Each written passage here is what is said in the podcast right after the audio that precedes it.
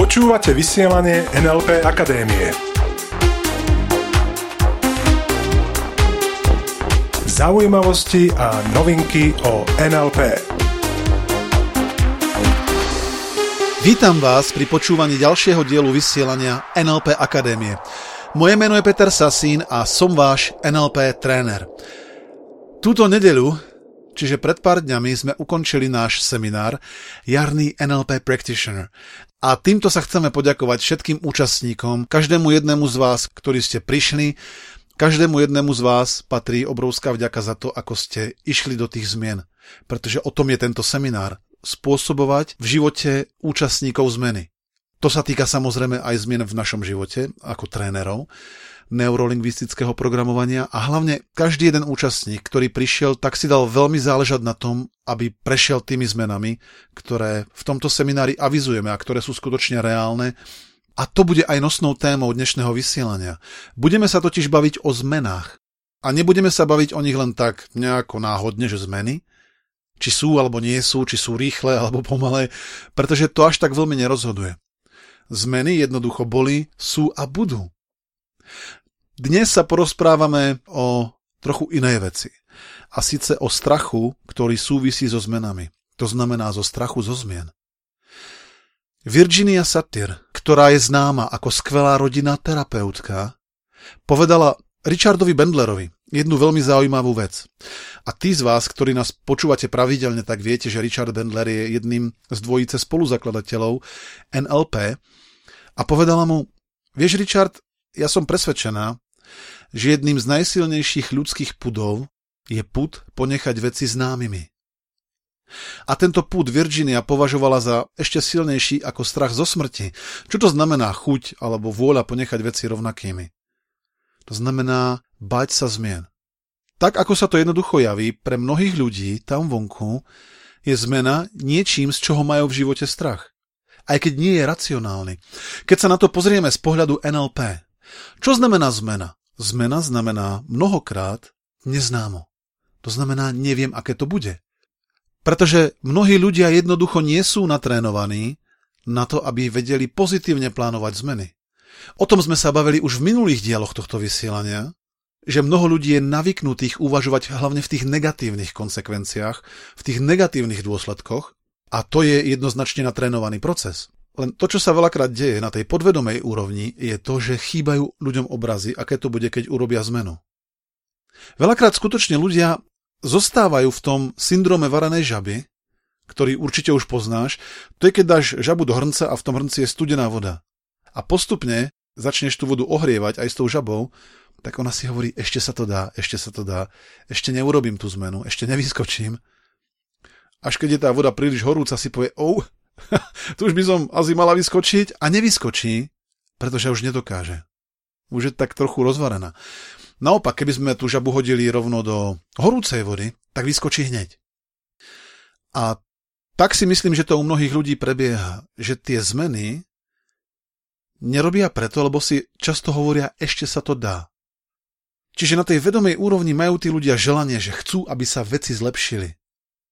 Len to, keď to formuluje niekto tak, že chcem, aby sa veci zlepšili, aké veci, čo presne sa má zlepšiť? Tam chýba kompletný plán, kompletný obraz pre podvedomie, aké to presne bude, keď urobíš tú zmenu. A samozrejme, že účastníci našich seminárov si vedia tieto zmeny vopred pripraviť tak, aby sa na ne tešili. A to už je schopnosť. To už je natrénovaná, povedal by som, že až profesionálna schopnosť pracovať so svojou myslou. Pracovať s tým, ako funguješ na podvedomej úrovni. Čiže ešte raz, ten strach z toho neznáma môže byť tak silný, že mnohých ľudí doslova ochromí. Mnohí z našich poslucháčov, a z toho jednoducho vychádzam, majú kontakt s koňmi. Mnohí z vás jednoducho chodia niekam jazdiť, tak e, možno by bola dobrá spätná väzba od vás. Ak niekto máte pravidelný kontakt s koňmi a podobnú skúsenosť, ako za chvíľku poviem, dajte nám prosím vedieť. Mnohé príbehy totiž hovoria, že keď v noci vypukne v konskej stáni požiar, a keď teda rýchlo utekajú tí ľudia tie kone zachrániť, otvoria im ohrady, všade už je plno dymu, horí to, tie kone v panike vybehnú do tmy, lenže vonku už je tma oni tie kone väčšinou takto prostredie nepoznajú, pretože vychádzajú iba cez deň. Takisto sú tam zrazu úplne iné vône. Čiže ani podľa čuchu sa nemôžu orientovať, pretože zrazu to prostredie úplne inak vonia, všade je dym. Sú tam úplne iné zvuky. To prostredie je zrazu pre tie kone úplne neznáme a to, čo tieto príbehy popisujú, je údajne to, že mnohokrát tie kone sa v tej panike, z tej hrúze z toho neznáma, otočia a vrátia sa späť do horiacej strane. To znamená, vrátia sa do toho, čo poznajú, aj keď to pre nich má fatálne dôsledky. Pobavme sa teraz o tom, ako je to možné, že mnohí skutočne majú podobne ako tie kone strach z neznáma. To znamená zo zmien. Keď je niečo neznáme, tak tam už predpokladáme tú zmenu. A ja ti teraz pomôžem vytvorením takej metafory, ktorá si myslím, že je naozaj veľmi, veľmi účinná a veľmi presne vystihuje to, ako sa to v našom mozgu deje. Predstav si, že v tvojej hlave je akýsi obrovský sklad. Obrovský sklad, kde sú vysokanské regále, eh, kde je mnoho, mnoho poličiek, zásuviek, proste to obrovský rozľahlý sklad a v, tom, v tých regáloch sú krabice. Sú papierové, kartonové krabice.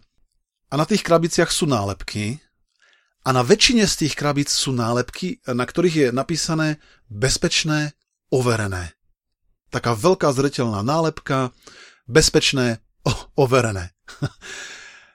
A keď si teda povieme, dobre, že náš mozog je ten sklad a v tom sklade, aby to bol kompletný sklad, potrebujeme skladníka.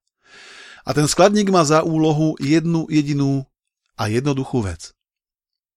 Starať sa o to, aby v tom sklade bolo čo najviac krabíc, v optimálnom prípade všetky, označených tým tou nálepkou. Bezpečné, overené.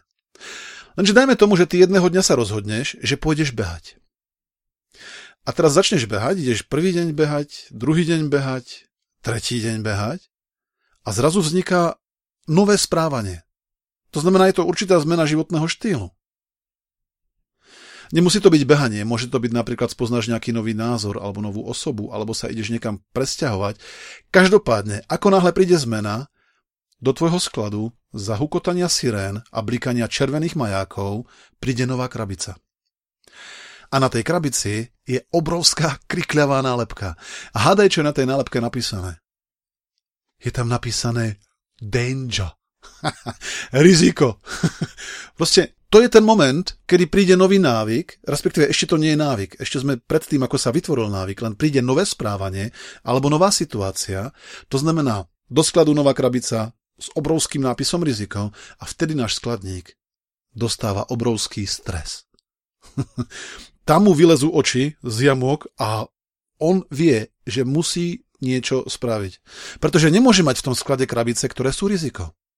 Keby som sa vrátil späť e, z tejto metafory k mozgu, pričom aj mozog používam ako metaforu, pretože nie sme si celkom istí, či sa nám spomienky ukladajú naozaj do mozgu, či existujú tie skutočné a veľakrát e, vedou proklamované pamäťové stopy, ktoré majú mať údajne bielkovinový charakter, to znamená nejaké fyzické stopy v mozgu, ktoré sú napríklad zodpovedné za to, že máme spomienky. Nič také sa totiž ešte nepodarilo vede dokázať, že si pamätáme skutočne v mozgu pretože stopy zatiaľ nenašli. Každopádne, ak by sme teda mozog použili tiež ako metaforu,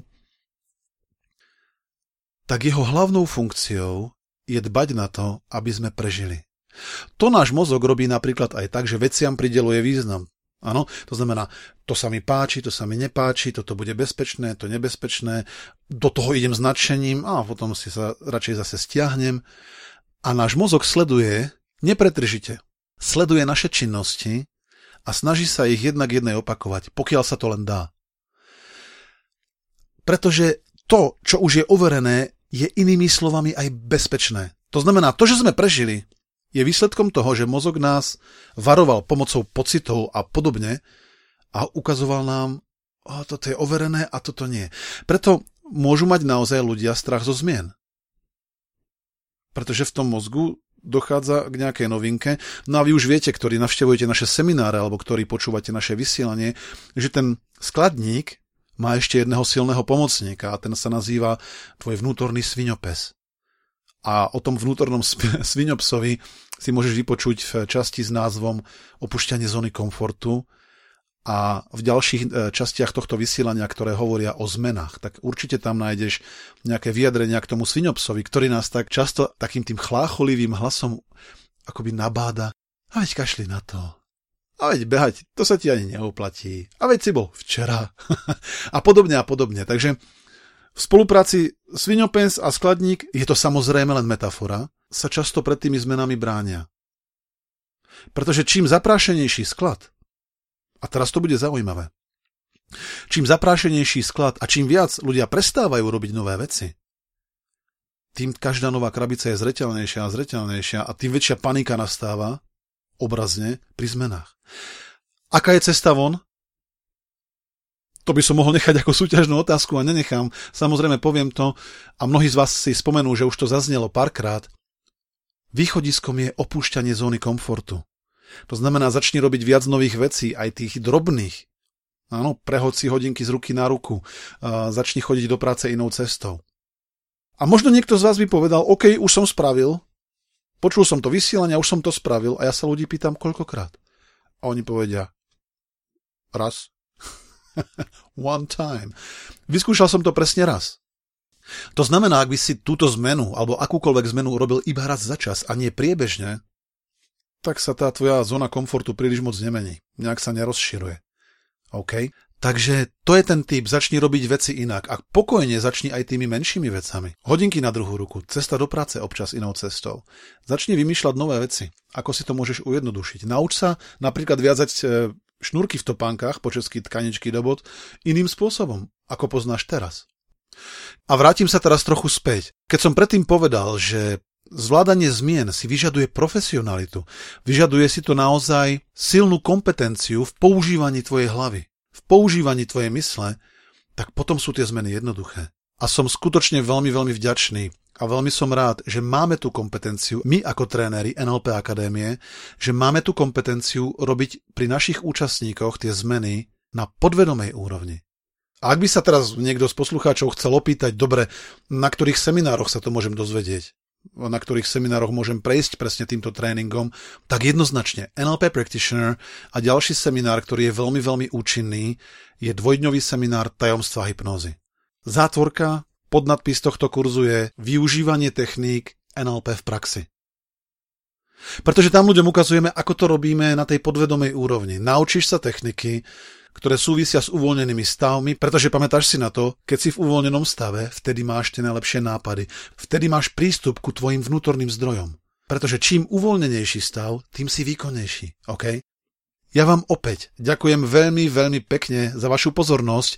Som veľmi rád, že nám píšete a mnohí nám píšete, OK, prečo teraz vysielanie NLP Akadémie je tak trochu nepravidelné a či by nemohlo byť opäť naozaj každú stredu tak tam sa chceme za tieto ohlasy hlavne veľmi poďakovať, že vám nie je lahostajné, ako často k vám hovoríme, a na druhej strane povedať, že tento stav veľmi pravdepodobne ešte nejakú dobu potrvá.